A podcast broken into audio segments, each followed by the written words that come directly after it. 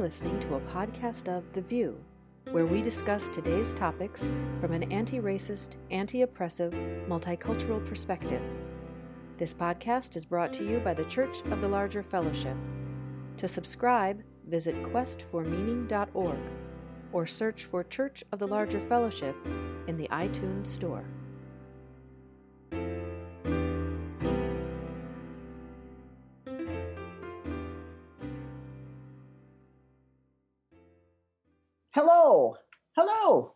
Facebook, you there?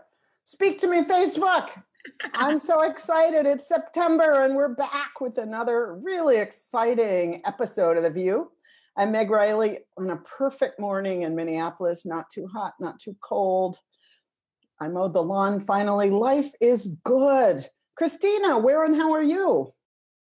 Hi, uh, hi everybody. I'm Christina Rivera, and I'm coming to you from Charlottesville, Virginia, where it is, um, you know, just that yucky part of summer where it's humid and hot, and all the mosquitoes are out. Um, I, I, think we're getting like the top front of the uh, of the hurricane kind of pushing out this way although we did not take our own graphic marker and uh, and circle it for us to bring it into virginia. Uh, michael tino how you doing? Good morning everyone. This is michael tino from peekskill new york where it is so sunny outside that i have to keep the curtains closed it's it's a wonderful beautiful late summer day here and um, i am getting ready for the start of the church year, and I do not. I'm lucky that I remembered that it's Thursday, because um, that uh, my head has been in 900 different places so far this morning, and it is so good to be back with all of you. Aisha Hauser out on the West Coast. How are you? Good morning. Uh, I'm I'm well. It's Aisha. I'm Aisha Hauser in Seattle. It's uh, it's bright and sunny, so I'm, my lighting is weird because I don't want the sun in my face, and that's a, an unusual problem in Seattle. Um, I just finished uh, hosting over 60 people uh, in three different Our Whole Lives trainings, our our sexuality education program, and I co I was a co-trainer for one of them. So lesson learned. While it worked out great, don't co-host and train in the same place on the same weekend. So my brain has oozed out of my ears, and here I am. Margalie, how are you? I'm very happy to be back. Love you all. Hello, Margalie, coming to you from Cromwell, Connecticut. It is a really beautiful sunny day, even though, you know, I'm not as crazy about bright sunny days as most, but even I can appreciate this particular brand of sunny day. So um I this is will this will likely be my last show providing tech support and actually Antonia Bell Delgado is already providing tech support today as I'm the learning fellow transitioning out of this role and Antonia Bell Delgado is coming in. It's really been great being on here. I've really enjoyed being on the show. At the same time, you know, you're used to seeing us coming and going. And so here's somebody new for you to appreciate and love. What are you transitioning to, Margalie? Oh, yes, yes. I am I'm remaining with CLF as a learning fellow, but I'm transitioning over to the prison ministry department, which is um, really um, I'm really excited about that. I, I really want to do some work um, along those lines. So I'm really, really excited about that. And as always, we will be monitoring your posts and um, your questions, your comments on Facebook, and making sure that everyone here knows what you're thinking and what questions you have. Over to you, Antonia, and welcome. Hello. Um, I am really excited to be here. Thank you so much for the opportunity to be here today um, yeah, so uh, let's go and do this for you. I'm really excited about what we have to talk about. I can't wait to hear the authors of the book. I think it's going to be a great show. Take it away, guys. All right. Thanks, Antonia. And you're in Delaware? Is that where you are? I am in Delaware. Yeah. Here we are from everywhere. I'm going to uh, turn this over to Aisha Hauser, who is a was a consultant on this new wonderful book, Mistakes and Miracles, and thus knows more about it than the rest of us. Yes, Michael's holding his up too. It's really a fabulous, exciting book, and we couldn't be more excited than we are to uh, to host the guests. And Aisha, why don't you take it away, introduce them, and go on. So uh, the the authors of the book are the Reverend Nancy Palmer Jones, who has served as the senior, who is serving as a senior minister at the First Unitarian Church of San Jose, California, since 2005. She was a founding member of the Unitarian Universalist Association's JUUST Change Anti-Oppression Consultancy with the late Marjorie Bowens-Wheatley, and co-edited Soul Work: Anti-Racist Theologies and Dialogue. Great book if you haven't read it. And before becoming a minister, she was a professional actor and freelance book editor. Karen Lin is a member of First Parish in Cambridge, Massachusetts, where she has played a number of leadership roles related to multiculturalism, anti racism, and social justice. And she is an engineer in the field of natural language processing, which is amazing. Um, so I want to start with I got a call. I'm trying to remember when you both called me 2015, 2014 many years ago, way before the teach-in. It feels like hundred years before uh, everything that happened. Saying because Nancy and I had known each other from the uh, Urban uh, Disciples and the Veatch Foundation had uh, funded urban ministry. So why don't you both start and talk about the genesis of this and how, why you even decided to call me? I was honored and it was great. We've t- spoken many times over the years. Wow. Shall I start, Karen? Um, so I I was asked actually if I wanted to um, uh, submit a proposal for a book that would co- talk about multiculturalism and anti-racism, and of course my answer was yes. But I also knew that there was no way I was writing such a book by myself. Um, so in early 2014, Karen and I had already been friends and colleagues through our work with the PCDs, the Pacific Central Districts, um, multiculturalism and anti racism task force. And uh, I called her across the country and, and said, Would you like to write a book together? And um, she considered it and said yes. And her family said yes. And we went off from there. Um, we knew we wanted to tell stories. We wanted to, we wanted to give people a really up close and in depth look at what it's really like to try to build multicultural, anti-racist, beloved community. And um, and we had some big decisions to make as we were um, figuring out how we wanted to approach writing the book. Karen, how would you describe how we started? Yeah, I think that's um, a perfectly accurate way of describing it. I, I, remember getting the call from you and being surprised, but being also incredibly honored. Um, I had, as Nancy said, we'd been friends for a number of years, but I also just really admired her as a minister and a person. And so being able to, being invited to work on this book with her was really just, I, I just saw it as an incredible opportunity. And, um, and yeah, it, it, it was everything I had hoped for and more. we really wanted to make this contribution. We've both been working on anti racism and multiculturalism for years ourselves and on our own growth trajectory, really, you know, our individual growth trajectory as well as in institutional settings both our congregations and the and the wider unitarian universalist movement and um, so so we wanted to create this both to see what was happening to um, and and also to hopefully urge us forward to give folks both some practical um, uh, encouragement, uh, but also tell the truth about how hard the work is and the joy that comes if you stay in the work. How did you choose the five? I'm very curious how you how you you know you could have. And I do want to point out I'm hopeful and I was thrilled to, that you you purposely um, asked Karen, who is a lay leader and a lay leader of color, because you could have easily picked one of your ministerial ordained colleagues and you didn't. So I want to lift that up. And uh, it would be great to hear how you chose the five congregations. Go, Karen. You could do it.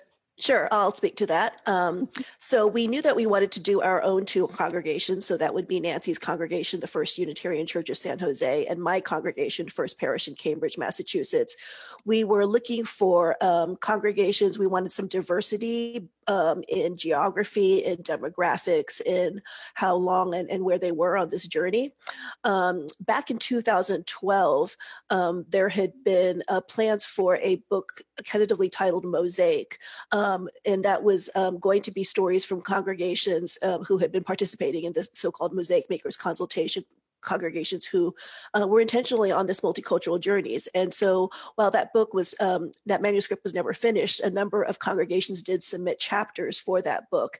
And so we started with some of those and uh, talked to the leaders at those congregations, um, and they were just incredibly welcoming and, and wonderful. So we ended up with uh, the, for, uh, the Unitarian Universalist Church of Annapolis, Maryland, the Unitarian Universalist Congregation of Phoenix, Arizona, and finally All Souls UU in Tulsa.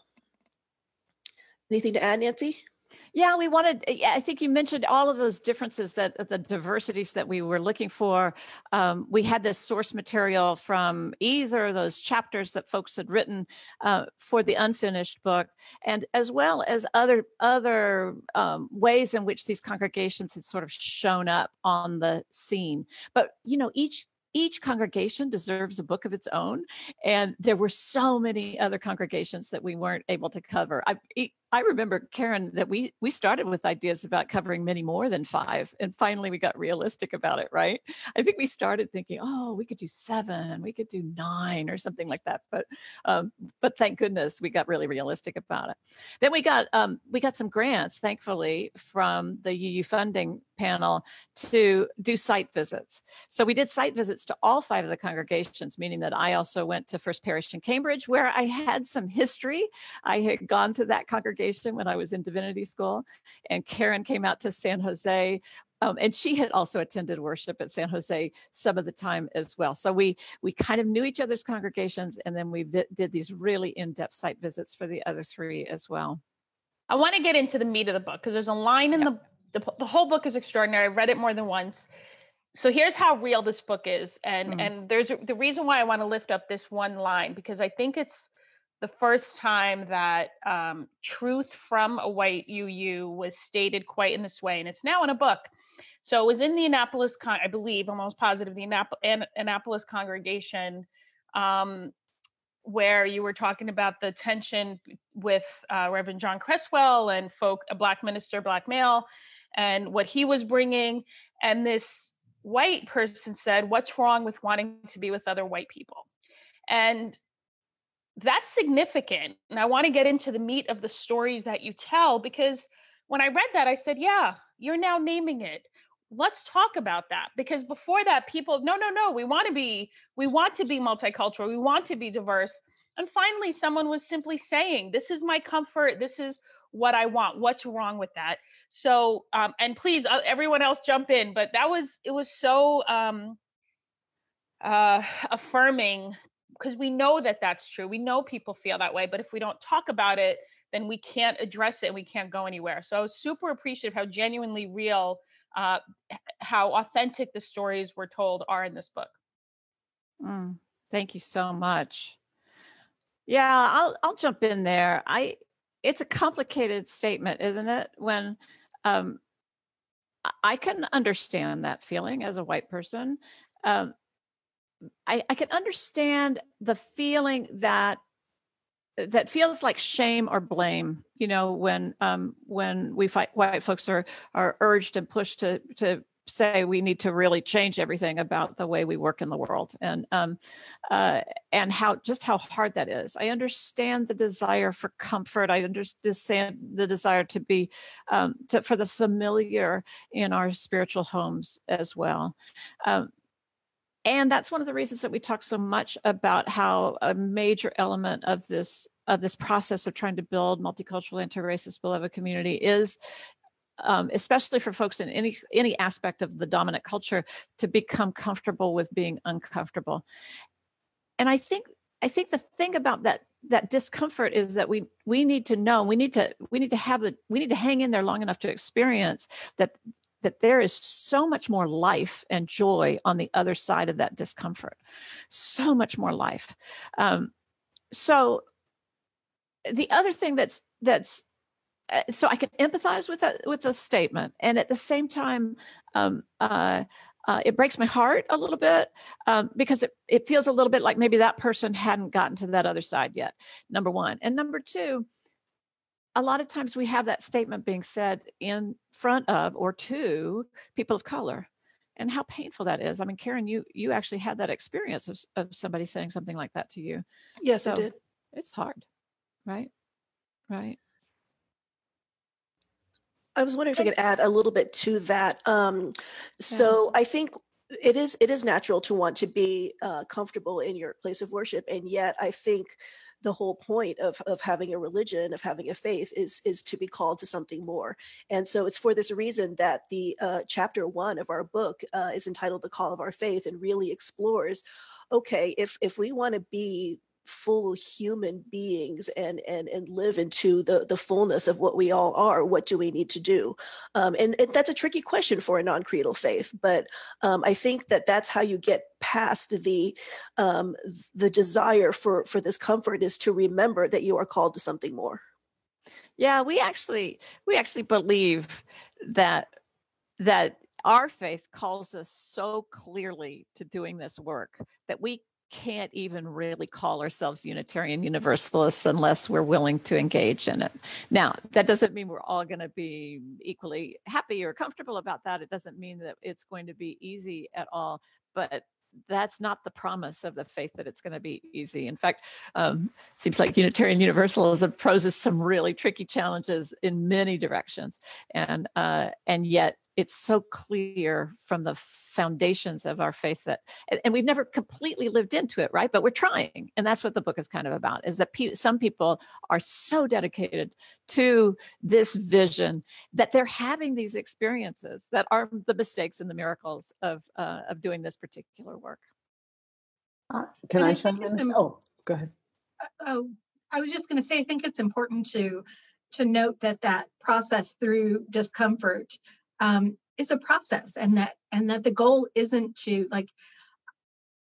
I I hear what you use so clearly saying we you know we just want to we just want to get to the comfort part again like okay maybe we're willing to go into the discomfort but the the only goal of going into the discomfort is to get to that other side that you were talking about and and trying to represence them to no actually the reason why we come to church is to is to actually be uncomfortable together.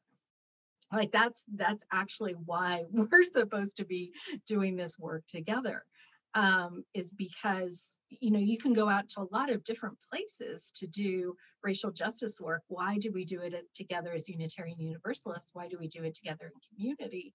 And it's because we're supposed to be in that discomfort place together. Um, and and i think that you know in that goal of always trying to get through it um, we lose some of the beauty of being in it together Yeah, that's a gonna really say- good point.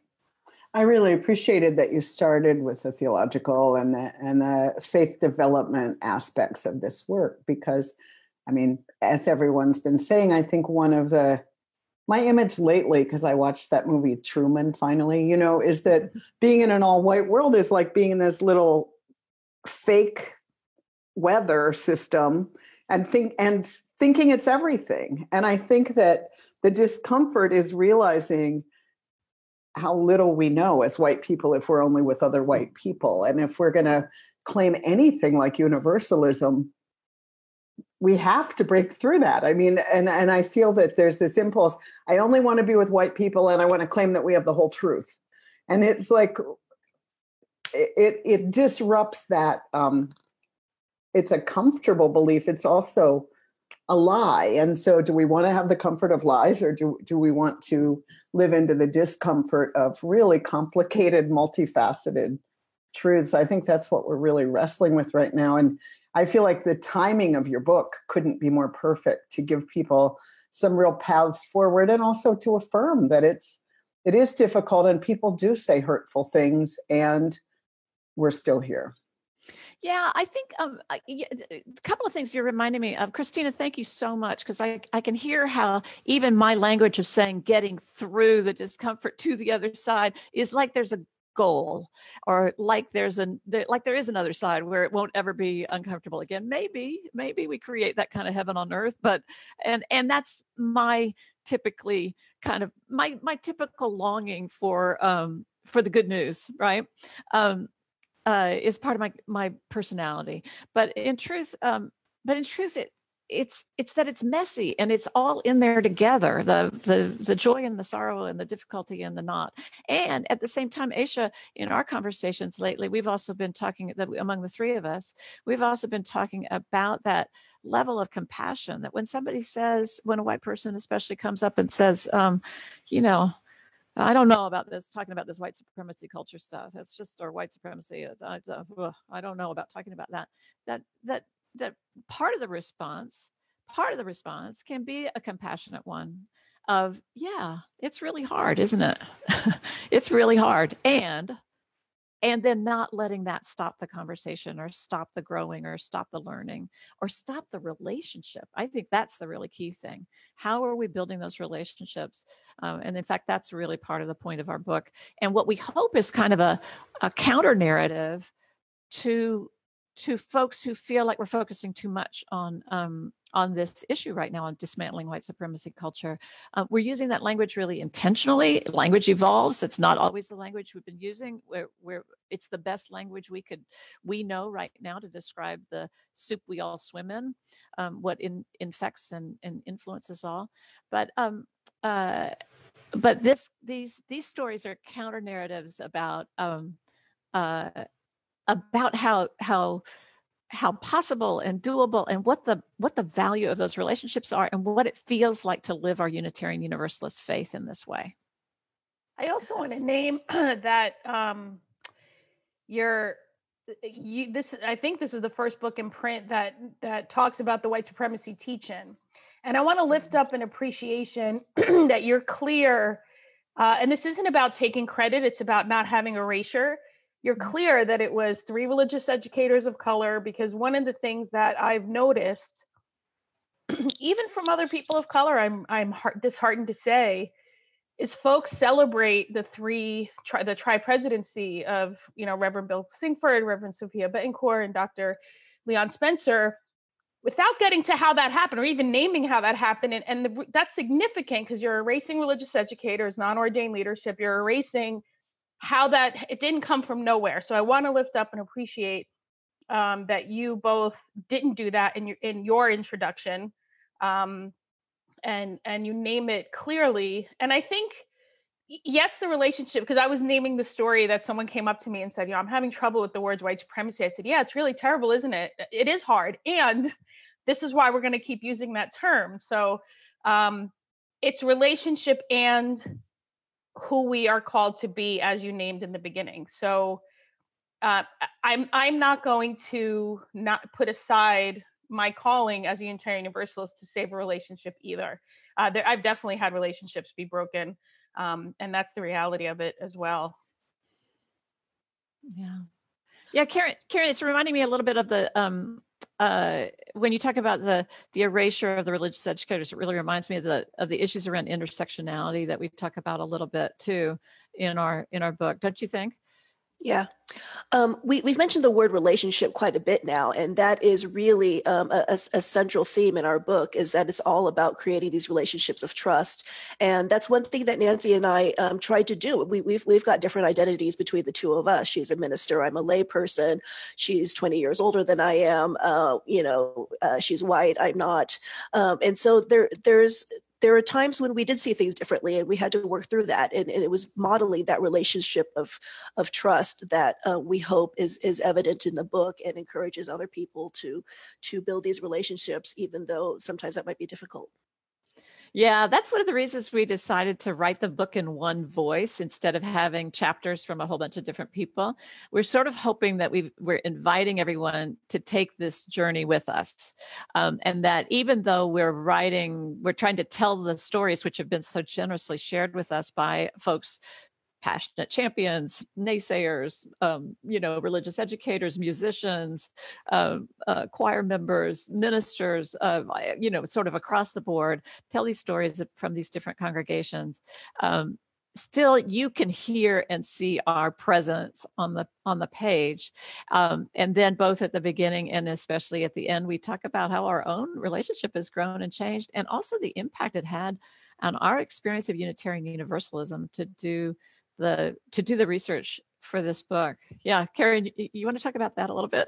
yeah, one of my biggest learnings, and it's it's almost comical now to think of of how naive I was, is that I thought when we when we started doing this book that we would be like journalists and we would go and interview these people and try to be true to their stories. And I had no idea that I was going to be so personally affected um, by by listening to to the stories that were so generously shared. And um, you know, there were times uh, when talking to people of color who'd had difficult experiences that I was reminded of some of my own experiences and and it was really hard and and you know there were times when we'd finish an interview and I'd go out to the rental car and I'd be crying and wondering if I could stay in Unitarian Universalism. So I think that just goes it, it speaks to how deeply personal this work is um, and uh, that was that was one of my major learnings. Yeah because of the relationship between us and that incredible intimacy that got that, that deepened um, a thousandfold through our doing this work together, I got a chance to see in an incontrovertible way, you know, in a way that I I did not want to look away from because I love you, and also I could not look away from because there we were in that rental car together, you know. Um, I got a chance to see what and feel um, just empathetically by being in the car with you what what that pain was like. And it was hard. I felt a lot of those things um, uh, that many white folks feel um, in the face of this. I i you know this i i feel like i'm giving my life to this faith because of my vocation um, and um, you know there isn't any other place for me really. I don't know what else i would do literally with my life. And so to feel its raw and damaged places in a way that I could not just reframe it, you know, to make it better immediately, um, was challenging to my sense of where we are as a as a religion as well, and uh, it caused me to do some really deep soul searching too. And I have to say that my main my main my main response, especially early on as I began to confront this so directly, was two was it was one major thing but but had two elements to it and and and it was just that i'm i'm in i'm just in. No matter what happens i'm i'm in this for life. So i'm in this relationship with you karen for life and i'm in this relationship with unitarian universalism for life and i'm in this relationship the sense of call to try to help transform our our own institutions our own systems and and and make possible these relationships um, you know for life. And that's what we were seeing in our in the congregations we studied too i think is that where where there was a you, you know the, all of us who have congregational um, roots uh, of, of, all sorts but but we know that it, congregational life is about so much more than um, you know than than any one issue. Um, so there there is the pastoral care and there are all, all these other things going on at the same time that we're trying to renew revise uh, dismantle old systems and and live into a new way of being with each other. Um, but in each of these congregations there's a stick to itiveness a persistence and an adaptability like you know a willingness to expera learn um, to experiment with something and learn from it to you know we're going to try this path on this road to multiculturalism and if that doesn't work we'll look at it analyze it and then we'll we'll try another. It's just a it's a lifelong journey can you describe how you did the site visits, how how the conversations unfolded, how the stories came to be? Did you meet with people in small groups? Did you meet with religious professionals separately? I'm just curious how you because they're complicated stories. Yeah, yeah, yeah. Well, we we did all of that really. Um, we we spoke with ministers, we spoke with religious educators, we spoke with uh, congregants in both small groups and in personal interviews. Um, it was it was interesting that I think in, in a few of the cases where we did, um, you know, uh, have, have interview people in small groups that we we we we could see the that change was happening even as we were asking the questions that we were asking. Um, and this again goes back to my my naivete thinking that we were just going to go and observe and, and nothing was going to change. I, th- I, think as a as a as a consequence of the conversations we had um, you know people's people's minds were were maybe changed or at least people were drawn to think uh, think about things in a way that they hadn't before. Nancy do you want to add to to that Yes, I think that was kind of the really a really wonderful thing about it. We we knew we weren't journalists, you know, so that we knew that we were um, entering into these conversations as conversation partners.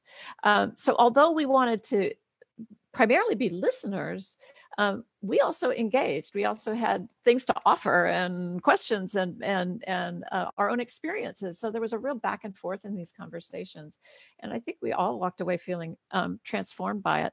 But the other thing, the other thing, and this was a really surprising piece to me. Um, we did a whole lot of work on the history of each congregation too, um, and the discovery of how powerful it was to see what's in the DNA of uh, what's what are the what are the core threads that run through the narratives of these these congregations and where are the tensions? You know where's the where's the conflict that's caused conflict avoidance for decades? Or where's the strength? Where's the creativity? We're to you know like at phoenix we're to hold those children's education religious education programs out of the back of a station wagon because we don't have um, a campus for children's religious education.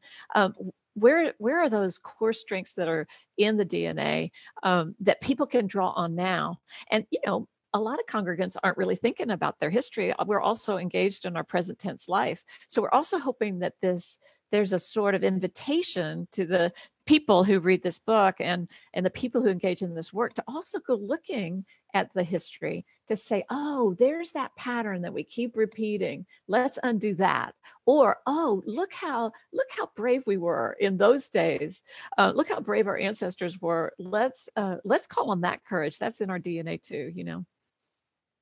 I'm wondering, um, especially for for folks out there who haven't yet read it, uh, and I haven't yet read it. It's been sitting on my desk for about four days now. It arrived from from the inSpirit bookstore, and it's gorgeous. And I and I, it's just it arrived at exactly the wrong time to read it. So I will I will admit my my um my own uh, no worries my own failings here. Uh, but I'm wondering if there are particular, particularly a couple of stories from uh, people of color in the congregations that you might lift up as having sort of transformed your thinking about uh, Unitarian Universalism or um, informed the way you thought about this theology or these common threads. I, I, I'm aware that the one quote we've we've actually put out there from the book was about the discomfort of a white person, and I, I want to tell some of the stories of people of color that I trust are, are in here, and I know I know you two well enough to know that you listen to. So, are there a couple that you want to lift that you can lift up here?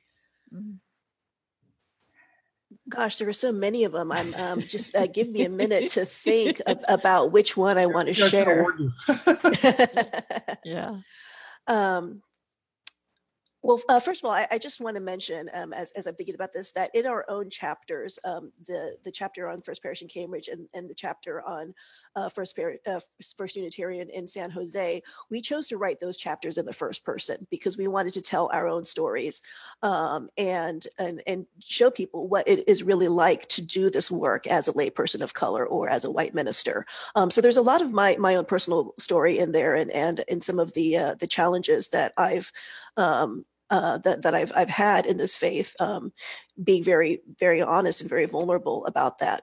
Um, I, I would say that um, some of the stories that I, I heard from people of color, I was um, I was surprised by. I used to think that my experience was kind of unique, um, and it's really not. Um, and so we heard stories about people's resistance to anti-racism um, coming up and the effect of that resistance on people of color.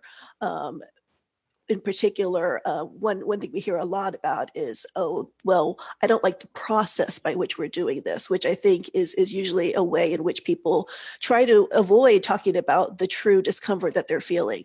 Um, and so that was something that came up that really resonated with me. Um, yeah, give me a minute to think a little bit longer, and I'll see if there's any other stories I want to lift up. Well, there were some really cool things at the, in the chapter um, uh, that's about the Phoenix congregation. Um, the really the majority of the chapter it focuses um, it lifts up these voices of uh, people of color whether they're on staff or lay members. And um, and and one of my favorite parts to witness in that site visit and that's recorded in the book as well karen is is are the conversations between you and jimmy young and that uh, i just remember there's a moment when remember karen you were talking about your own kind of racial identity development and what it felt like to grow up in kansas as a unique uh, girl of um, uh, of color, and an Asian American person, and um, with parents who were eager to to um, to blend in, and um, and what that felt like, and and that Jimmy's response, "You were speaking to my soul, sister," that just uh, was so moving to me. I mean, it was really it was breathtaking to get to be part of that conversation. Do you remember that part? Yes, mm-hmm. I remember that conversation very well. Um, and and and we were talking J- jimmy and i about the challenges of growing up asian american and how no one really taught us how to be an asian american what, what it meant to be a person of a color in in in a, in a dominant culture white world. And so um, i think both of us had experiences in our faith where we were forced to confront that um, sometimes painful. Um, and so so yeah jimmy and i both both uh, uh, remembered similar similar experiences with this not knowing how to be who we are and um, and having to learn that I was going to lift up the Phoenix congregation, and I have to because that chapter. I think I emailed both of you. I don't know if I texted you. Um, finding out about the sculptures of the black women that were meant to represent the four girls who the black um, girls who died in Birmingham, Alabama, frankly struck me as horrifying. And I know obviously the congregation has different history with it, but I, I said, "Tell me it's not still there." And you're like, "No, it's still there." Um, and so the I think out of all of them, the yeah, I had different emotions with each chapter, reading about each congregation. But when Michael asked this question, I thought of the Phoenix congregation, where I think the stories of folks of color um, was, to me, uh, hit me, um, resonated with me uh, in different ways. So, but I don't know, I don't love the idea of those statues, but I just want to name that. Well, right. And one of the things that was really interesting is that there were, you know, uh, there were people of color who who love those statues who feel like actually because of the relationships involved between the sculptor and the the African American member of the congregation who was such a, um, a, you know pillar of the church at the time that they were created and who was responsible for making sure that those sculptures you know were were installed in a garden um, on the campus um, because of those relationships and then because of um, uh, I think I'm thinking about Elena saying, right, Karen, saying, um, uh, you know, that she would lead tours, and when she got to that part of the sculpture garden, she felt like it. She felt like it was saying something else, not just um, a white artist uh, uh, continuing the process of owning or um, or appropriating bodies of color, you know. But and, and um, let's just be clear: creating women without clothing. Yes, that's true. I mean, uh-huh. right? I, yep. I mean, yep. yeah, yeah. Yep, yep, yep, yep. No, it's very, very tender. It's very, very tender. I'm just, I just thought that it was, it, that was part of the, that was part of the journey was that, um, was the, the range of thoughts and opinions and how it, it, it doesn't, um, yes, a deep, deep pain around all of that. And, um, and, uh, you know, it's that old truth that we can't, um, uh, we can't just uh, we, we can't just assume that um, that uh, that uh, all members of one group are going to feel a certain way, right? Um, and that's part of the messiness and even I would say the beauty of uh, of this work because it means we have to stay in relationship and we have to really listen to each other instead of um, uh, and we have to listen to to how the systemic forces are at work, which is part of what you're talking about, Meg, as well, and Aisha too, right? Yeah, one thing that we we really wanted to to do, and, and I think we did, um, especially in the Phoenix chapter, was to re- really remind people that people of color are not a monolith. We don't all think the same way. We don't all have the same reactions to things.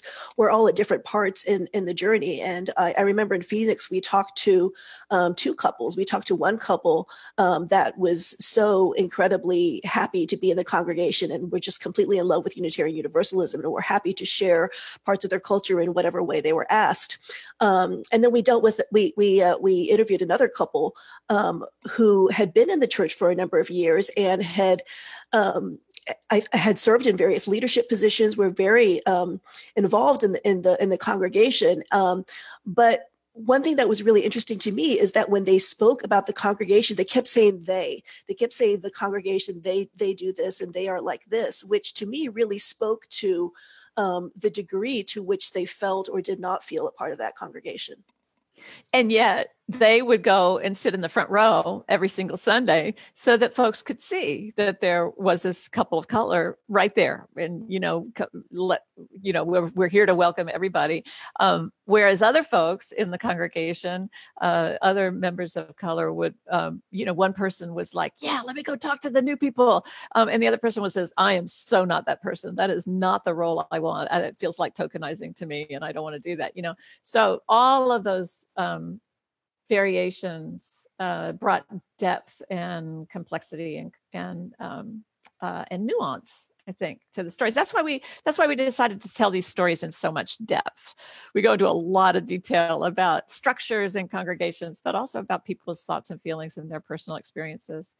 I think one of the things that um, that I feel was uh, I, I, guess I want to say that I feel like it was kind of brave um, on our part was that we also talk about what it means to be um, through through our deep depth of relationships and con- conversations with people. We talk about what it means to be um, uh, a minister of color and, and what those struggles are. We tell John Crestwell tells his story, um, and uh, and we talk about some of the conflict that arises there and um, you know how do we hold how do we how do we honor uh, everyone's um, need to grow at the same time that we don't just um, reinscribe uh, the you know the the racial prejudice the the white supremacy attitudes about about different kinds of perfectionism and stuff like this that um, run through our systems? Is that clear? Yeah. i feel a little nervous even even saying it. Antonio you had something did you have a comment? Yeah, I was wondering um, the difference in the two uh, colors of couple that you were talking about. I was wondering the difference in time that they spent at the congregation, um, because I know that there's really an issue with retention of people of color in congregations. So the people who are gung ho and ready to do all the things I don't know if gung ho is the word I actually wanted to use, who are excited and ready to do all of the things. Were they newer members? And the people who used the word they were their older members? Were they, did you look into that? Yeah, that's a really astute question. Um, yeah, the people who who were really enthusiastic were in fact newer members, um, and and those who who used the word they uh, had been in the in the in the church for a while. I, I think that there's there's an arc that a lot of people of color go through where they first discover Unitarian Universalism and and and the theological freedom and and the the, the support for finding your own truth, and and they just completely fall in love with this with this idea and are so excited about the religion, so excited about the faith. And then the longer they stay in, in these congregations, um, that are, are, predominantly white, the more that they get a little bit um, like disillusioned and and start having these questions about whether or not they choose to stay in the faith. Um, and those that do stay do so with um, with a, a really deep understanding of what it means to stay and, and the sacrifices they will have to make to stay. Um, and so, um, yeah, I, I, I, totally agree with you that that there there is a difference between newer members and and those uh, of newer members of color and and those who have been been in the religion for a while. It's almost like we're in a dysfunctional marriage. I mean, that's how I feel. It's like, well, I made this commitment. I have love for you, and this sometimes this is abusive and how much am i let you know we teach people how to treat us. So how do we teach unitarian universalism to treat us um, black indigenous and people of color? How do we do this? And um, so i want to speak to nancy. You i think it's, it's one of the chapters uh, in the annapolis chapter and john crestwell and folks saying you know the white folks feeling like they can't uh, criticize john because he's black. And so I've been in that position where people um, feel like they can't uh, give feedback. And here's what I say to that it is perfectly acceptable to actually comment on the work that I'm doing and in my job. The part that is racist is uh, suspicion and questioning motivation. Why is she doing this? What's her hidden agenda? Like I tell people, my agenda is all over Facebook. It's not hidden.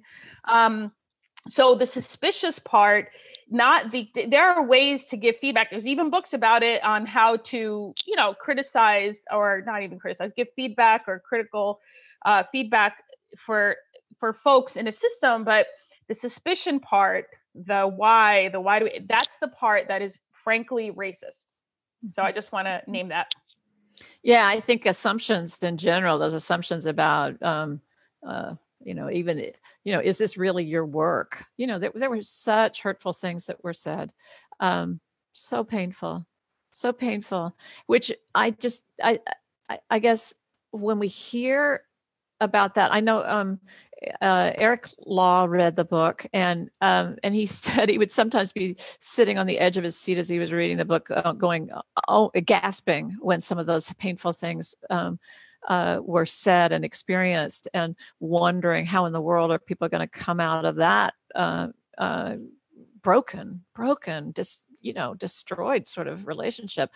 Um, so to me, when we see the harshness of the experiences um, laid bare like that, um, and maybe have to gasp some some white folks who think that we're you know i mean like like me really you know who think well we're maybe earlier on uh, think that um, we're not that bad. We, we mean so well. Uh, and we see the real impact and see how deeply these prejudices run.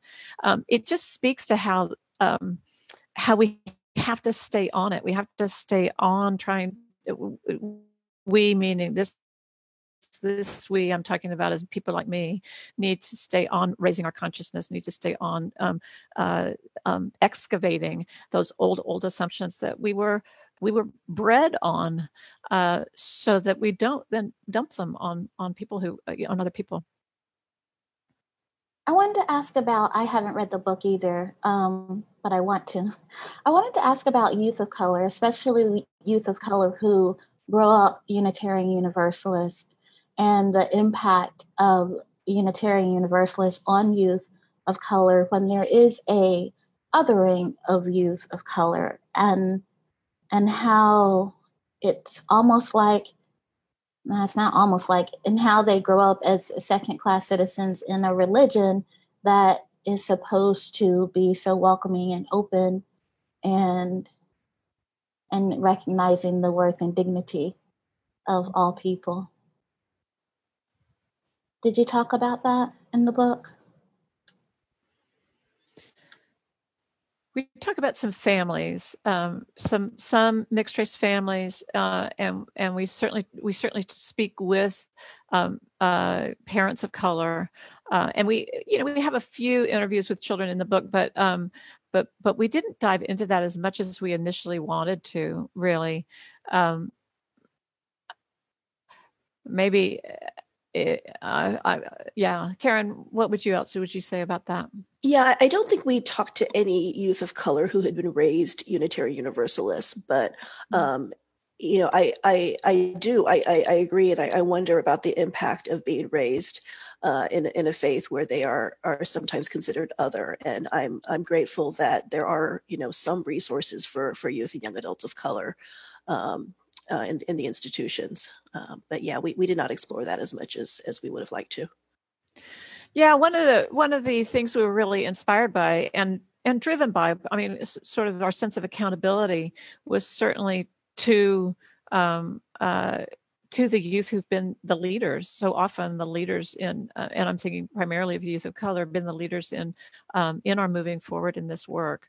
Um, and so, in a sense, um, we're kind of we're kind of we are addressing more um, folks who are adults right now uh, in the same way that that the youth uh, climate work is really addressing adults saying you, know you have got to get your act together because you're you're uh, you're ruining our lives. And um, i think that's part of the underlying accountability but we didn't talk about that as much. Did you have that experience yourself tanya Antonia. Antonia, I'm sorry. Oh, I'm no. sorry. I heard some people calling you with a shortened name. I'm sorry. That's okay. Um, I'm raising uh, both of my children grew up Unitarian Universalist, uh-huh. So I haven't had that experience, but I definitely see that experience playing out in their Uh-huh. lives, and especially in places that um, I don't want to say they don't have access, but don't promote um, more national or regional um, uh, opportunities for leadership. And there's a there's a strange thing with leadership because leadership also others you. So if you just want to be like the kids in your youth group, and now you're raised to this person of leadership, not based on maybe not based on your ability to be a leader, but more based on your identity, that's also an issue. I think it's important in Unitarian Universalism that, especially with people of color and youth of color, that we don't decide that, uh, especially our youth, need to be the pre- people to educate other people because of their identity Amen. they should have the same opportunities as youth who are not youth of color to decide to be leaders if that's what they choose to be. Mhm. And so I think it puts an extra burden on youth of color and furthers further others them when they have these experiences. Yeah. Yeah. Amen. I want to. I don't want to lose Margalie because I think Margalie wanted to say something. Uh, yeah, I did. I wanted to say something back um, after you mentioned um, questioning your motivation um, as a person of color. But to me, it's it's. I think there is also the other point of uh, um, more than motivation, a questioning of whether or not you're up to the task. I think. Um, you know, a need to uh, make sure that uh, you're doing it right. Um, you know, I think for me, that's where the issue comes in. Um, uh, my um, white colleagues are given greater leeway to make mistakes and to just um, to just be a- and understand that these things happen um, in ministry. But I think as a, as- a person of color, I feel I need to be extra careful. I need to be clear. Um, you know, I need to make sure my my T's are, are you know, so that I think even more that the the um, the uh, expectation that you maybe you don't know what you're doing. Mhm. Yeah. Yep. Yeah. Yeah. Sorry, that- I didn't I didn't mean to make it all quiet. And, no, there's just there's so much to say about that. Yeah, I think it's exactly true. I think I think our white colleagues, no matter where we are on the religious professional spectrum and Unitarian Universalism, um, have to make less mistakes, be much more. It's a it's a this is emotionally exhausting work for any leader of color in in predominantly white space. That's a fact. And and there's I don't really unless you've complete I don't I don't know I can't name. I mean I'm thinking like maybe others aren't emotionally exhausted, but I personally haven't been in contact with other leaders of color in this faith who aren't emotionally exhausted from and lay leaders as well um, who just like i said it's the toxic marriage it's like i love this faith oh my gosh this faith makes me so exhausted what am i doing this is so great. What am i doing here and why? And the tears and the the outrage. It's it's true margalie and um i hope that isn't lost on white folks ever. Mhm. Well, and I think also, Aisha, not to speak for you because I would never, but but something I've heard again and again is leaders of color basically being gaslighted by our faith too, right? So it's you're emotionally exhausted, and then white people come along and say, "Oh, you're not. You're not emotionally exhausted." Right, like that. That that didn't. That didn't. That didn't happen like that um, again and again and again, and I've seen it happen. And um, or i've been told why aren't you over it why aren't you over it already um, when you know there's a discussion of having a white minister be emeritus who was heinous heinous to me and other women and but i have to say get over it because he was nice to every other white person i'm sorry. I'm gonna i'm gonna mute now. Yeah. Well, I think those are some of, I mean, that seems to me like exactly what you're talking about, um, Aisha, or, or why Nancy and, and Karen, you know, are writing this is, is to, it, you know, it, at least for me, it affirms that, you know, what we're saying, we're not just saying for the sake of saying it. Like there's, there is context to this. And, and so I really appreciate the way you all framed, you know, going into this work, um, in, into this book, um, why you were doing it and, and how it came to be, because I think, you know, so many UUs of color are, you know, so spread out that the gaslighting um, you know, it sometimes starts to work and we we start to wonder, wow, is it really that way? And then we see something like this that comes along and we're like, oh yeah, that's right. Um, so, you know, for those of us that are that are lucky enough to be able to have community um, that helps reinforce to us what we know to be true, something like this, this book is a gift to the community to to really say no it really is true. And if you're that one UU of color in that one congregation um, that you don't have community yet, please get community, BLUU, DRUUMM, all the ways. But if you don't, there's there's people who are writing about this. This is part of our of our history and and that's the beauty of you all taking the time to do this book right is that this is now part of our collective shared history we need to give a shout out to Kiana Perkins, who said, We have to be super magical. Kiana Perkins is an amazing Black woman who is the social justice coordinator at the Ann Arbor UU Church. And she goes on to say, as a person considering marriage into this family, being a minister, it is not looking good. Yeah. Hard truths. Hard, hard truths. And that's the point. Let's look at those hard truths. And and doesn't our faith require those of us who, through the characteristics of white supremacy culture, those of us more used to being able to dwell or find comfort uh, when we go to church, say, or something like that. Um, doesn't our faith require us to face right into those truths because of our common, um, uh, because we are, because what happens to one happens to all, and um, and we're not fully human if we're not really looking at all of this doesn't it require us to to look and to change um, in response? So we're sort of we're hoping that if as eh, we hope that the book has a life now that it's out in the world that eh, she she i think of her as a she um, that she uh, grows into um, her own adulthood and um, and with its partialness you know the these important pieces like antonio you said and that are showing up in the comments the important pieces about our youth um, you know I hope there's another book uh, exactly about that um, uh, in its partialness that it helps um, it helps to hold a, a, a bit of the sense of the wholeness of the of the of the work the ups and the downs and the and the worthwhileness the pain the very very real pain and um and and the fact that we're called to it you know um one of my colleagues said uh uh gosh your stories all show that it's really hard and it's say it's hard on ministers to do the work um do you think this will turn them away from it? I said no I, I hope it i hope it gives white ministers in particular and white other lay leaders the the sheer confidence that there's no one right way to do this the only way to do it is to be in it and do the work of trying to build multicultural, anti-racist, beloved community. Karen.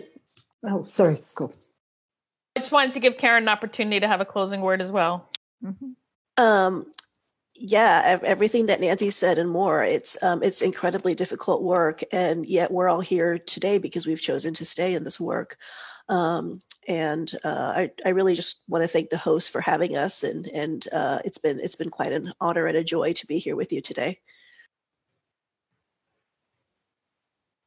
Thanks for writing the book. It feels like companionship you know and we all need that. So it's companionship that goes into the deep places and the specificity of it while people could say that makes it about someone else actually is universal in its particularity i'll say so so thank you so much for uh, all the really hard work that i know that you've put into it for a really long time hmm. and mm-hmm. yes may it may it have a life and what a good time to have this book in the world aisha thanks for um, being the consultant on it and uh, you didn't describe your role so much but Um, anyway, we're going to wrap up. We're coming to the top of the hour. Next week, we're going to have a summer roundup uh, guest list. We've, you know, the four of us, well, five of us, maybe six if Margalie comes back, never are short of topics. So we'll be we'll be uh, just checking in from the summer and sharing what's been going on in our lives. Thank you again so much to the authors of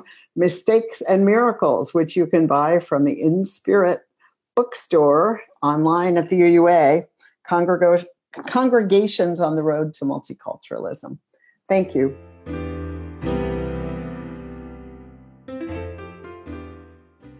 This has been an episode of The VUU. If you would like to learn more about the CLF, visit questformeaning.org.